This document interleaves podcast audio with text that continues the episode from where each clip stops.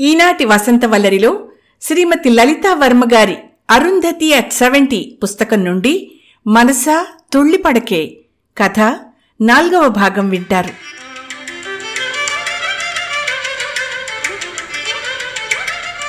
తెల్లవారుతూనే సిటీకి బయలుదేరాడు నారాయణ. ఆయన ఇల్లు చేరేసరికి గుమ్మంలో ఎదురొచ్చిన వ్యక్తిని చూసి అవాక్కయ్యాడు. Start immediately all are safe ఇంటి నుండి వచ్చిన టెలిగ్రామ్ చూసిన శ్యామలకి ఏం జరిగిందో ఊహ కందలేదు ఆల్ ఆర్ సేఫ్ అన్నమాట కొంత టెన్షన్ని తగ్గించిన వెంటనే వెళ్ళాల్సిన అవసరం ఏమై ఉంటుందా అన్న ఆలోచనలతోనే లీవ్ అప్లై చేసి తోటి ఉద్యోగినికి తన బాధ్యతలు అప్పగించి గోవిందుకు చెప్పాల్సిన జాగ్రత్తలన్నీ చెప్పి బయలుదేరింది శ్యామల. ఇంట్లో ఉన్న శాల్తీని చూసి తండ్రిలానే తాను అవాక్కయింది. అరుంధతిని కాదని అక్కడ మరో అమ్మాయితో నిశ్చితార్థం చేసుకుని ఇప్పుడు ఇక్కడికి రావడం ఏమిటి? ఆ మాటే అడిగింది రామ్ని. నన్ను అడగకుండా నాన్న మావయ్య కూర్చుని ఆకులు మేస్తే నిశ్చితార్థం అయినట్టేనా? నేను అరువునే చేసుకుంటాను. మా నాన్నకు చెప్పాల్సిన అవసరం లేదు. మీరే మా పెళ్ళి జరిపించండి. కాదు కూడదు అంటే నేనే తీసుకెళ్ళి ఏ గుళ్ళోనో తాళి కట్టేస్తాను. ఆ పైన మీ ఇష్టం. ఖచ్చితంగా తన నిర్ణయాన్ని తెలియచేశాడు రామ్. రెండు రోజులుగా ఇదే చర్చట. అది తప్పు. తల్లిదండ్రుల్ని ఒప్పించి తీసుకురమ్మని పెద్దవాళ్ళంతా కలిసి ఎంత చెప్పినా మా నాన్న చచ్చిన ఒప్పుకోడు. అందుకే నేను ఈ నిర్ణయం తీసుకున్నాను అని అతగాడి వాదనట. ఎటూ తేల్చుకోలేక శ్యామలకి టెలిగ్రామ్ ఇచ్చారట. శ్యామల ఆ మాటే అంది మీ పెద్దవాళ్ళని కాదని మేమెలా పెళ్ళి చేయగలం? నువ్వే వాళ్ళని ఒప్పించి చేసుకుంటే అందరికీ మంచిది కదా. అయినా అరుంధతి ఏమంటుందో అంటూ చెల్లెలికేసి చూడగానే బావిష్టమే నా ఇష్టం అంది సిగ్గు మొగ్గలేస్తుండగా తలొంచుకుని కాలి బొటన వేలుతో నేల మీద రాస్తూ. "హ్మ్" అని నిట్టూర్చిన శ్యామల తాతగారి నిర్ణయానికే సమస్యని వదిలేసింది. రోజంతా తర్జన భర్జనలయ్యాక రామ్ని బెజవాడికి పంపించడానికే నిశ్చయించుకున్నారు అందరూ పెద్దవాళ్ళ ఒప్పందంతోనే పెళ్ళి జరగాలని. శ్యామల లీవ్ ముగిసి వెళ్ళాల్సి ఉంది రామ్ దగ్గర నుండి ఎలాంటి సమాచారమూ లేదు. రోజు పోస్ట్ వచ్చే వేళకి వీధి గుమ్మానికి కళ్ళప్పచెప్పి కూర్చుంటుంది అరుంధతి. చెల్లెలి ఎదురుచూపులు చూసి తప్పు చేశామా రామ్ చెప్పినట్టు పెళ్ళి చేసి పంపించేస్తే బాగుండేదేమో చెల్లికి పెళ్ళి మీద తప్ప దేని మీద ధ్యాస లేదు. అలాంటప్పుడు కోరుకున్న వాడితో పెళ్ళి జరిపించేస్తే తనైనా సుఖంగా ఉండేదేమో. అయినా పెద్దవాళ్ళను ఒప్పించలేనివాడు దొంగతనంగా పెళ్ళి చేసుకుని ఆ తర్వాత కలిగే పరిణామాలను తట్టుకోగలడా? ఇలా రకరకాల ఆలోచనలతో సతమతమవుతూ తన ప్రయాణానికి సన్నద్ధమవుతోంది శ్యామల. తాను పెళ్ళి చేసుకుని ముచ్చటగా కాపురం చేయాల్సిన వయస్సులో ఇంటి బాధ్యతలతో పాటు చెల్లి పెళ్ళి సమస్యతో బాధపడుతున్న శ్యామలని చూసి తాత నానమ్మల గుండె తరుక్కుపోతోంది. నారాయణ తులసిమ్మల మనసుల్లో ఏ తుఫాన్లు చెలరేగుతున్నాయో గుంభనంగా ఉన్న వారి వదనాలలో ఆ నీడలు లేశమైనా కనిపించటం లేదు. చేసేదేమీ లేక సమస్యను కాలానికే వదిలి ప్రయాణమైంది శ్యామల.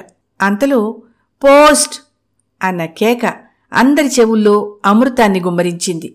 అక్క వెనక బ్యాగ్ పట్టుకుని గుమ్మం దగ్గరకు వస్తున్న అరుంధతి అమాంతం బ్యాగ్ను వదిలేసి అక్కని దాటేసి ఒక్క పరుగున వెళ్ళి పోస్ట్ మ్యాన్ చేతిలోని కవర్ అందుకుంది. ఎక్కడి నుంచి ఉత్తరం? ఎవరు రాశారు? రామ్ రాశాడా? మావయ్య! ఒక్కొక్కరు ఒక్కో రకంగా ప్రశ్నిస్తుంటే ఎవ్వరికి సమాధానం ఇవ్వకుండా కవరు తెరిచి చూడకుండానే శ్యామల చేతిలో పెట్టి లోపలికెళ్ళింది అరుంధతి. అది ఉత్తరం కాదు పెళ్ళి శుభలేఖ. శివనాగయ్య దగ్గర నుండి. అంటే రామ్ తన మేనమామ కూతుర్ని చేసుకుంటున్నాడన్నమాట. హతాశురాలైంది శ్యామల చేతిలో నుండి నారాయణ అతని చేతిలో నుండి ఆయన తండ్రి తల్లి చివరికి తులసమ్మ ఒకరి తర్వాత ఒకరు కవర్ అందుకుని చూసి నిట్టూర్పులు విడుస్తూ మనసులో శివనాగయ్యని తిట్టుకుంటూ తమ తలరాతకి చింతిస్తున్నారు.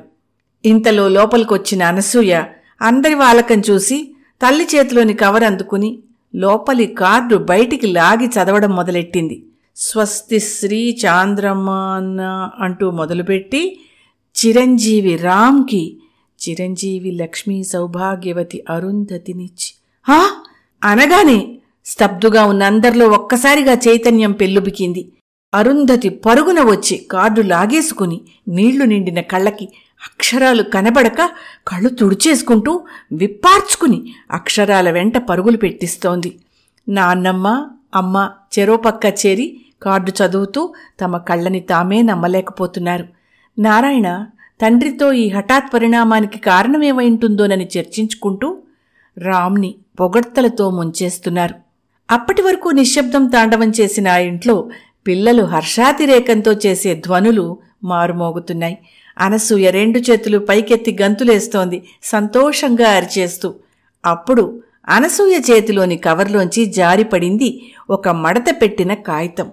శ్యామల కాగితం మడత విప్పి చదవడం మొదలెట్టింది. పూజ్యులు మామయ్య గారికి నమస్కారాలతో రామ్ రాయునది. మా నాన్న మా పెళ్ళికి ఒప్పుకున్నారు. ఒప్పుకోవడమే కాదు. ముహూర్తం నిర్ణయించి అన్ని ఏర్పాట్లు పూర్తి చేశారు. మీరంతా బయలుదేరి రావడమే తరువాయి. పెళ్ళి ఇక్కడే జరిపించడానికి నిర్ణయించాం. మీ అనుమతి లేకుండా తీసుకున్న నిర్ణయానికి మన్నించగలరు. ఇదంతా ఒక అజ్ఞాత వ్యక్తి వల్లే సాధ్యమైంది. నాకు రైల్లో పరిచయమైన వ్యక్తి నా కథ విని నాన్నగారికి డబ్బు సహాయంతో పాటు జ్ఞానోదయం కూడా చేశాడు. పాపం. ఆ వ్యక్తి తాను అమితంగా ప్రేమించిన అమ్మాయిని పొందలేక నాలాంటి వారికి ఇలా సహాయం చేస్తూ ఉంటాట తన పేరు మాత్రం బయటపెట్టలేదు. ముహూర్తానికి ఒకరోజు ముందే రాగలరు. ఇట్లు మీ మేనల్లుడు రామ్ ప్రసాదు ఉత్తరం చదివిన శ్యామల కళ్ళ ముందు ఒక్కసారిగా మురళి రూపం సాక్షాత్కరించింది. ఆ అజ్ఞాత వ్యక్తి మురళి కాదు కదా? ఒక్క క్షణం గుండె తప్పింది. మురళి అయ్యుంటాడా? మరెవరైనానా? ఎవరో ఎవరికో అయాచితంగా ఎందుకింత ఉపకారం చేస్తారు? రామ్ రాసిన దాని ప్రకారం ఆలోచిస్తే ఆ వ్యక్తి మురళే అనిపిస్తోంది. రామ్ కథ విని తన చెల్లెలే అని తెలిసి ఇలా సహాయం చేసుంటాడు పేరు బయట పెట్టలేదు అంటే తనకి తెలియకుండా ఉండాలనే అయ్యుండొచ్చు. ఖచ్చితంగా అది మురళే. శ్యామల ఆలోచన తరంగాలు ఎగసి ఎగసి పడుతున్నాయి. ఆ తరంగాల ఘోష మెదడులో మురళి మురళి మురళి అని అలా ప్రతిధ్వనిస్తూ ఉంటే మనస్సులో తుళ్ళింతలు. ఆ ప్రేమైకమూర్తిని ఒక్కసారి కనులారా చూడాలని మనస్సు విప్పి మాట్లాడాలని కన్నీటితో పాదాలను కడిగి అతణ్ణి అల్లుకుపోవాలని మనస్సులో తుళ్ళింతలు. కొద్ది క్షణాలే. మరుక్షణం కర్తవ్యోన్ముఖురాలై తన ప్రయాణం వాయిదా వేసుకుని లోపలికి నడిచింది తేలికైన భారమైన మనస్సుతో.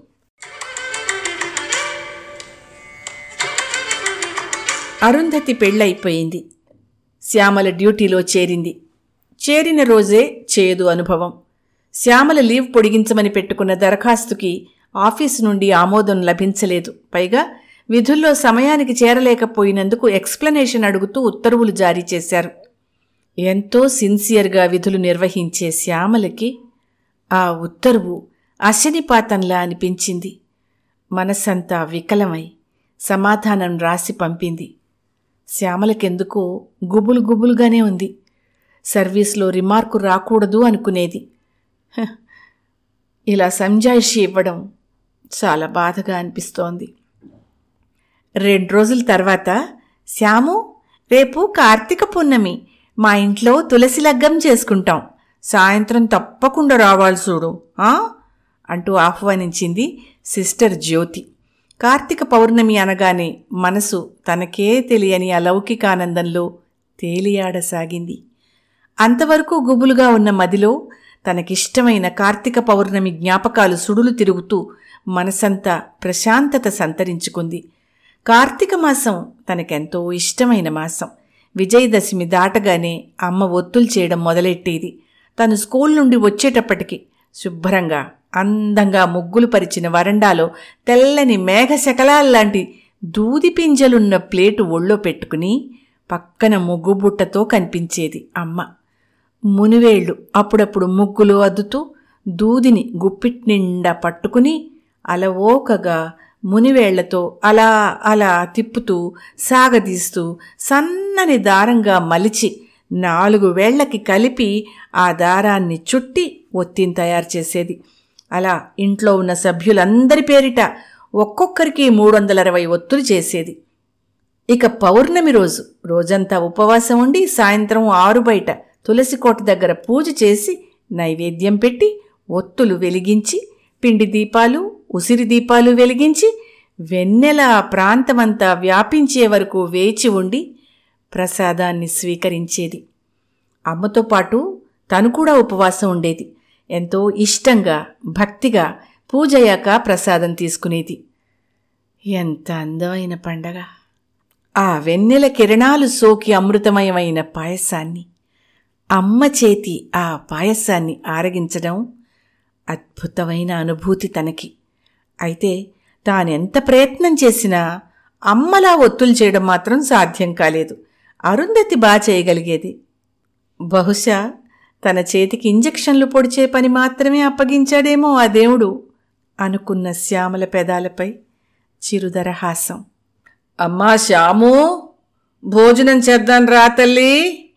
అన్న తండ్రి పిలుపుతో ఈ లోకానికి వచ్చింది శ్యామల. తెల్లవారి కార్తీక పౌర్ణమి. డ్యూటీ ముగించుకుని ఇంటికెళ్ళి తయారయ్యి జ్యోతి ఇంటికెళ్ళేసరికి రాత్రి ఏడైంది అప్పటికే తాంబూలాలు తీసుకుని తిరుగుముఖం పట్టారు అతిథులంతా. జ్యోతి వాళ్ళని సాగనంపుతూ శ్యామలని సాదరంగా ఆహ్వానించింది. అప్పటికే అందరూ వెళ్ళిపోవడంతో తీరిగ్గా ఇంట్లో వాళ్ళందరినీ పరిచయం చేసింది జ్యోతి శ్యామలకి. తన అమ్మ నాన్న అన్నయ్య అంటూ. నెమలి కంఠన్ రంగు చీర వాలు జడలో తురిమిన గులాబీ ముగ్ధ మనోహరంగా ఉన్న శ్యామలని కన్నార్పకుండా చూస్తున్న జ్యోతి అన్నయ్య చూపులను తప్పించుకోలేక ఇబ్బంది పడుతోన్న శ్యామలని పెరట్లో తులసికోట దగ్గరికి తీసుకెళ్ళి రక్షించింది జ్యోతి. తాంబూలం తీసుకుని వెళ్దామనుకున్న శ్యామలని భోంచేసే వరకు వదల్లేదు. మరీ రాత్రైపోతే అన్నయ్య దింపుతాళ్ళే అంటూ తెగ మొహమాటం పెట్టేసి ఉంచేసింది జ్యోతి. అందరూ భోజనాలకు కూర్చున్నారు. జ్యోతి అన్నయ్య మాత్రం శ్యామలని మాటిమాటికి ఏదో ఒకటి పలకరిస్తూ తన గురించి తాను చెప్పేసుకుంటూ తాను బిఎడ్ చేసి హై స్కూల్లో టీచర్గా చేస్తున్నానని అడగకుండానే వివరాలన్నీ చెప్తుంటే భగవంతుడా ఇప్పుడు ఈ మనిషితో కలిసి నడవాలా ఇంటిదాకా అనుకుంటుండగానే అక్కా!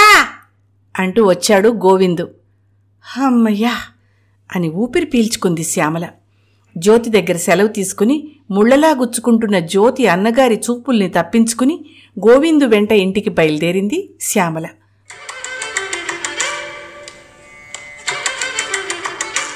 ఊరంతా నిదరోయింది.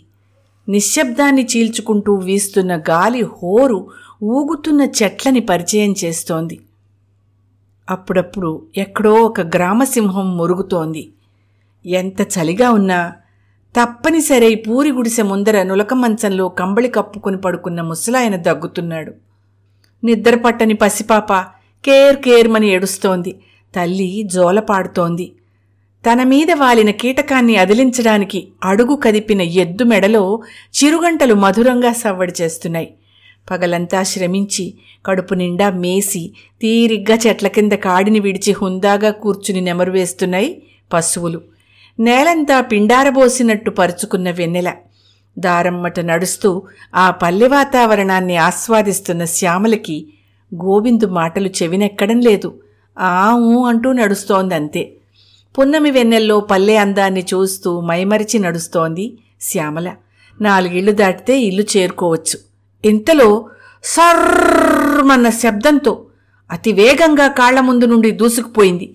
క్షణంలో తప్పింది కాని శ్యామల అడుగు దానిపై పడేదే. స్థాణువై చూస్తున్న శ్యామలకి తన ముందు నుండి అతివేగంగా పాకుతూ వెళ్ళిన నాగరాజు దారి అటువైపునున్న వేప చెట్టు మొదట్లో మూడడుగుల ఎత్తున పడగ విప్పి నుంచునుండడం కనబడింది.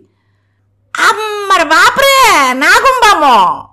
అని కేకేసిన గోవిందు ఒక్క క్షణంలో తేరుకుని శ్యామల కర్రలా బిగుసిపోయి ఉండడం చూసి అక్కా ఏమనదు? బుగులు పట్టకో. ఇక పక్క పొంటి మెల్లగా పోదాం. నడు ఏం బుగులు పడకు. అంటూ ధైర్యం చెప్తూ నెమ్మదిగా అడుగేస్తూ శ్యామలని నడవమని సైగ చేశాడు. శ్యామల ఆ పావునే చూస్తూ గోవిందును అనుసరించింది వెన్నెల్లో మెరిసిపోతున్న గోధుమ రంగు నాగు పడగ విప్పి ఠీవిగా నిలబడి నాలుకలు చాపుతూ ఎంత భయంకరంగా ఉందో అంత అందంగానూ ఉంది అనుకుంటూనే మెల్లిగా అడుగులు అడుగు వేసుకుంటూ ఇల్లు చేరింది. వారగా వేసి ఉన్న తలుపు తోసుకుని లోపలికెళ్ళేసరికి రాజయ్య దంపతులతో మాట్లాడుతున్నాడు తండ్రి. వస్తిరా అమ్మాయి? బగ్గజామ అయింది మళ్ళీ ఎట్లొస్తారో అనంట గోయింది దోలినామమ్మా అంటున్న రాజయ్యను చూసి చిన్నగా నవ్వింది శ్యామల. మీ భోజనాలు అయ్యాయా వదినమ్మా? అడిగింది సుశీలని. తిన్నాము. నాయనమేమో అంతా ఒక్కతాన కూర్చుండి తిన్నాం. మా పోరగాళ్ళు చదువుకున్నంతసేపు చదివినరు తిని పన్నరు. మేం గిట్లనే నాయనతోని ముచ్చట పెడితిమి అంది సుశీల శ్యామల చేతిని పట్టుకుని. పక్కనే కూర్చోబెట్టుకుంటూ ఆ చేతి స్పర్శలోని ఆత్మీయతని భోంచేశావా అమ్మా అని అడుగుతున్న నాన్నగారి పలకరింపులోని ఆప్యాయతని ఆస్వాదిస్తూ చేశాను నాన్న అని సమాధానమిచ్చి గోవిందు ఇక నువ్వు వెళ్ళరా జాగ్రత్త అని చెప్తుంటే నాకేం భయం లేదక్క మస్తు చూస్తా మిసంటి అంటున్న గోవిందుని ఏంద్రోయి ఏం చూసినావని? ప్రశ్నించాడు రాజయ్య. గోవిందు నాగుపాం గురించి అలా చెప్తుంటే వింటున్న నారాయణకి ఒకటే కలవరం. పాపం బిడ్డ పల్లెటూళ్ళలో ఎన్ని ఎదుర్కోవాలో కదా అని. కాసేపు రాజయ్య సుశీల గోవిందు పాములు తమ జీవితంలో ఎప్పుడెప్పుడు ఎలా తటస్థపడ్డాయో అనుభవాలన్నింటినీ చెప్పుకొని నిష్క్రమించారు. ఆ రాత్రి శ్యామలకు నిద్ర కరువయ్యింది. జ్యోతి అన్నగారి చూపులు వికృతంగా భయం గొలిపేలా ఎందుకున్నాయో? అటు భయంకరమైన విషతుల్యమైన నాగుపాము అంత అందంగా ఎందుకు కనిపించిందో? కళ్ళు మూసుకున్నా తెరిచినా ఆ విషపు చూపులు విషసర్పం టీవీగా నిల్చున్న తీరు ఇవే వెంటాడుతున్నాయి. మంచం మీద లేచి కూర్చుని తనకిష్టమైన శివుణ్ణి ధ్యానిస్తూ చాలాసేపు గడిపి ఏకాగ్రత కుదరడంతో ప్రశాంతమైన మనస్సుతో నిద్రకు ఉపక్రమించింది శ్యామల. ఆ తర్వాత ప్రకాష్ అదే జ్యోతి అన్నగారు తరచూ ఏదో ఒక వంకతో పీహెచ్సికి రావడం శ్యామలని పలకరించడం మొదలెట్టాడు. అతడు కనపడితే చాలు ఒళ్ళంతా కంపరంగా ఉంటోంది శ్యామలకి. చూసి చూసి ఒకరోజు జ్యోతితో చెప్పేసింది. అతని వరస తనకి నచ్చట్లేదని. అప్పుడు అంది జ్యోతి మా అన్నయ్యకి నువ్వంటే చాలా ఇష్టం. నువ్వు ఒప్పుకుంటే మీ నాయనగారితో మాట్లాడి పెండ్లి చేసుకుందాం అనుకుంటున్నాడు అని. ఆ మాట శ్యామల ఊహించినదే అవడంతో పెద్దగా ఆశ్చర్యపడలేదు. ఆ అవకాశం ఈ జన్మలో లేదని ఖచ్చితంగా చెప్పేసింది. ప్రకాష్ మాత్రం శ్యామల నిర్ణయం విని ఎలా ఒప్పుకోదో నేను చూస్తా. అనుకున్నాడు మనసులో. అతని మస్తిష్కంలో ఆలోచనలు వెయ్యి విషపు నాగుల్లా బుసలు కొట్టడం ప్రారంభించాయి. రోజులు యాంత్రికంగా గడిచిపోతున్నాయి. శ్యామల తోటి ఉద్యోగిని జ్యోతి పెళ్ళి చేసుకుని ఉద్యోగం వదిలేసి వెళ్ళిపోయింది. ఆమె స్థానంలో మరొకళ్ళని భర్తీ చేయకపోవడంతో శ్యామలకి పనిభారం పెరిగింది. జ్వరాలు పోలియో చుక్కలు టీకా మందులు గర్భిణీ స్త్రీల సంరక్షణ ఇన్ని పనుల్లో తలమునకలవుతున్న శ్యామలకి తన వెనక జరుగుతున్న కుట్రలు తెలిసే అవకాశమే లేదు. అన్నింటా చేదోడు వాదోడుగా ఉండే హెచ్వి దేవదానం ఎందుకు ముభావంగా ఉంటున్నాడో అర్థం కాలేదు శ్యామలకి. అప్పుడప్పుడు ఇంటికొచ్చి తండ్రితో మాట్లాడేవాడు. ఏ అవసరం వచ్చినా నేనున్నాననే భరోసా ఇచ్చేవాడు. ఎందుకనో? రావడం మానేశాడు. ఆ అబ్బాయి రావడం లేదే? ఎలా ఉన్నాడేంటి? అని తండ్రి అడిగితే హాస్పిటల్లో పనులు ఎక్కువయ్యాయి కదా నాన్న తీరిక దొరకట్లేదేమో అంటూ సమాధానం చెప్పినా అది కారణం కాదని శ్యామలకేమోలో సందేహం. ఒకటి రెండు సార్లు దేవదానాన్ని పలకరించినా సరైన ప్రతిస్పందన లేకపోవడం అలాంటి సందేహానికి తావిచ్చింది మరి. కానీ అసలు కారణమేమిటో అంతు పట్టడం లేదు. ఒకరోజు ఉదయమే నిద్ర లేవడంతోనే పిడుగులాంటి వార్త. గోవిందును రాత్రి పోలీసులు పట్టకపోయినారంట. రాజయ్య సుశీల హడావిడిగా తమ వాటాలోకి వచ్చి చెప్పిన వార్త. గోవిందునేమిటి? పోలీసులు పట్టుకెళ్ళడమేమిటి? ఆశ్చర్యం ఆందోళన తండ్రి కూతుళ్ళకి. స్కూల్ పంతుల్ని కొట్టిండంట. పైల్వాన్ లెక్క తయారైండీడు. పాపంగా పంతులకి దెబ్బలు మస్తుగానే తలుగుండొచ్చు బొక్కలు ఇరిగినాయి కావచ్చు. అసలు ఏంటి కొట్టిండో తెలియకపాయే తన ధోరణిలో చెప్పుకుపోతున్నాడు రాజయ్య. పంతులు బొక్కలేమో గాని ఈ పోరన్ని పోలీసు వాళ్ళు ఎంతగానం తోముతున్నారో ఏమో ఇప్పుడు బాధ ఆందోళన వ్యక్తమవుతున్నాయి. సుశీల గొంతులో నారాయణ షర్టు తొడుక్కొని రాజయ్య వెంట ఊళ్ళోకి వెళ్దామని బయలుదేరాడు. అసలు విషయం ఏమిటో తెలుసుకోవాలని. శ్యామలకి కాళ్ళు చేతులు ఆడట్లేదు. ఏ పంతుల్ని కొట్టుంటాడు? అసలెందుకు కొట్టడం? గోవిందు చూడ్డానికి మొరటుగా ఉన్నా ఒక మనిషిని చావగొట్టేంత కర్కోటకుడు కాదే? మనసు చాలా సున్నితం వాడిది. మరిప్పుడిలా పోలీసులు పట్టుకెళ్ళారంటే ఎంతలా కొట్టాడో? కారణమేమై ఉంటుందో ఇలా అనేక ఆలోచనలతో సతమతమవుతూ శ్యామల ఏ పని మీద ఏకాగ్రత నిలపలేక తడబడుతూ చేసిన పనే మళ్ళీ మళ్ళీ చేస్తూ నాన్నగారు ఏ వార్త మోసుకొస్తారోనని ఎదురుచూస్తోంది. కాసేపటికి తిరిగొచ్చిన తండ్రి ఊర్లో ఎవ్వరికీ తెలియదుట. కారణమేమిటో? కానీ ఊరి పెద్దలు కొంతమంది స్టేషన్కి వెళ్ళారట పంతుల్ని కరీంనగర్ పెద్ద ఆసుపత్రికి తీసుకెళ్ళారట కూడాను అంటూ తాను సేకరించిన విషయాన్ని చెప్పాడు శ్యామలకి. ఆ మాస్టర్ పేరేమైనా తెలిసిందా నాన్న? అడిగింది శ్యామల.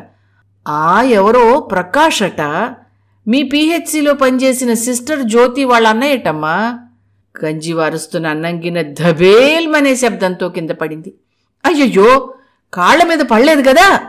చేతులేమైనా కాలయా తల్లి? జాగ్రత్త నాన్న అంటూ హడావిడి చేసేస్తున్న తండ్రితో అబ్బే లేదు నాన్న నాకేం కాలేదు అన్నమే నేలపాలైంది అంటూ శుభ్రం చేయడానికి సిద్ధమైంది శ్యామల. ఆ పోన్లేమ్మా మళ్ళీ వండుకోవచ్చులే. అయినా గోవిందుని విడిపించుకు తీసుకొస్తామని వెళ్ళారట పెద్ద మనుషులంతాను. వాళ్ళు తీసుకొస్తారులే ఆ నమ్మకం నాకుంది. ఏమోనమ్మా వాడు వచ్చేదాకా ముద్ద దిగదు కదా. పర్వాలేదు మెల్లిగా వండుకోవచ్చు. అది నీ పనులు కాని. టిఫిన్ చేసి హాస్పిటల్కి వెళ్ళమ్మా టైం అవుతోంది అంటూ కర్తవ్యాన్ని గుర్తు చేశాడు నారాయణ. సరేనంది శ్యామల కానీ మనసులో ఆందోళన రెట్టింపైంది. ప్రకాష్ని కొట్టాల్సిన అవసరం గోవింద్కెందుకు కలిగిందబ్బా? పాత కక్షలేమైనా ఉన్నాయేమో? ఆ రోజు జ్యోతి వాళ్ళింటికి తనని పిలుచుకెళ్ళడానికి వచ్చిన గోవిందు ప్రకాష్ వంక నిరసనగా చూడ్డం తాను గమనించకపోలేదు. పైగా ప్రకాష్ భార్య చెరువులో పడి చనిపోయిందని దాని కారణం ప్రకాషేనని ఆ అమ్మాయి తమకు దూరపు బంధువని కూడా చెప్పాడు. ఇవన్నీ ఆలోచిస్తుంటే ఇద్దరి మధ్య పాత పగ ఉండొచ్చు అనిపిస్తోంది కానీ ఇన్నాళ్ళు ఊరుకుని ఇప్పుడు కొట్టడం ఏమిటి? అంతు పట్టడం లేదు శ్యామలకి. రకరకాల ఆలోచనలతో డ్యూటీకి బయలుదేరింది లోపలి గదిలో ఇంజెక్షన్ లోడ్ చేస్తున్న శ్యామల కానిస్టేబుల్ లోపలికి రావడం చూసి ఆశ్చర్యపోయింది. వస్తూనే దేవదానమెవరు? ప్రశ్నించాడు అక్కడున్న బాయ్ని. ఇప్పుడు బయటికెళ్ళిండు సారు చెప్పాడా బాయ్. ఏం పని సారు? అడిగాడు బాయ్ క్షణం తర్వాత. శ్యామల చాలా ఆత్రంగా ఎదురుచూస్తోంది కానిస్టేబుల్ సమాధానం కోసం. ఏం పనుంటుందిరా? స్టేషన్కి దోల్కపోవాలి. మా ఎస్ఐ తోల్కరమ్మన్నాడు. కరుకుగా ఉంది కానిస్టేబుల్ గొంతు. అంతలో లోపలికొచ్చిన దేవదానంని ఆగో సార్ గాయననే వచ్చిండు అంటూ కానిస్టేబుల్కి చూపించాడు బాయ్. నువ్వేనా? నాడు స్టేషన్కి. ఎస్ఐ రమ్మన్నాడు. కానిస్టేబుల్ మాట పూర్తవకముందే తనకి ముందే తెలుసునన్నట్టుగా మారు మాట్లాడకుండా వెంట నడుస్తున్న దేవదానంని అవాక్కై చూస్తూ నిలబడింది శ్యామల.